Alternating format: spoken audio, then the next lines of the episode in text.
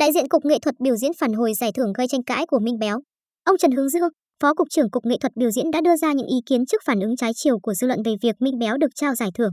Tại đêm bế mạc Liên hoan kịch nói toàn quốc khu vực phía Nam tối ngày 17 tháng 1, Minh Béo nhận được huy chương bạc sau loạt ồn ào.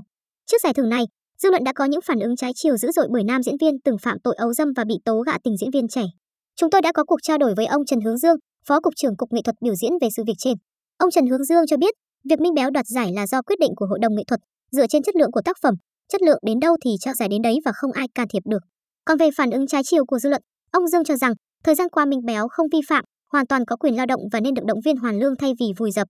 Ông Trần Hướng Dương chia sẻ, người đi tù về chẳng lẽ không cho người ta hoàn lương à? Thời gian vừa qua Minh không có vi phạm gì, sở đã xác nhận rồi. Không có đơn từ khiếu nại thì giờ vi phạm cái gì? Tôi không bênh hay bao che gì, nhưng ai có chứng cứ Minh Béo tiếp tục có những hành vi như trước không? Nếu có thì xử ngay. Bây giờ Đảng và Nhà nước đang khuyến khích những người từng vi phạm pháp luật trở về hoàn lương. Thế chẳng lẽ không cho người ta làm lại cuộc đời à? Nghệ sĩ là con người, họ cũng được quyền lao động, quyền sống. Hiến pháp nào quy định Minh Béo không được biểu diễn, văn bản nào quy định. Bây giờ người tù tội ra mình còn phải động viên người ta làm tốt, đây mình không động viên còn vùi dập người ta làm gì. Nếu vi phạm tiếp, phải xử nặng hơn. Truyền thống văn hóa Việt Nam là nhân nghĩa, yêu thương. Tình nghĩa dân tộc là gì? Là lá lành đùm lá rách, thương người như thể thương thân, đánh kẻ chạy đi không đánh kẻ chạy lại, lấy nhân nghĩa thắng hung tà.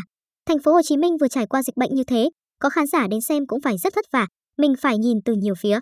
Mà việc này đã cách đây bao nhiêu năm rồi, lúc đó đến nay Minh Béo chưa vi phạm, luật pháp không cấm thì cho người ta đi biểu diễn, đi làm. Nếu người ta đạt thành quả mà không ghi nhận thì có đúng không?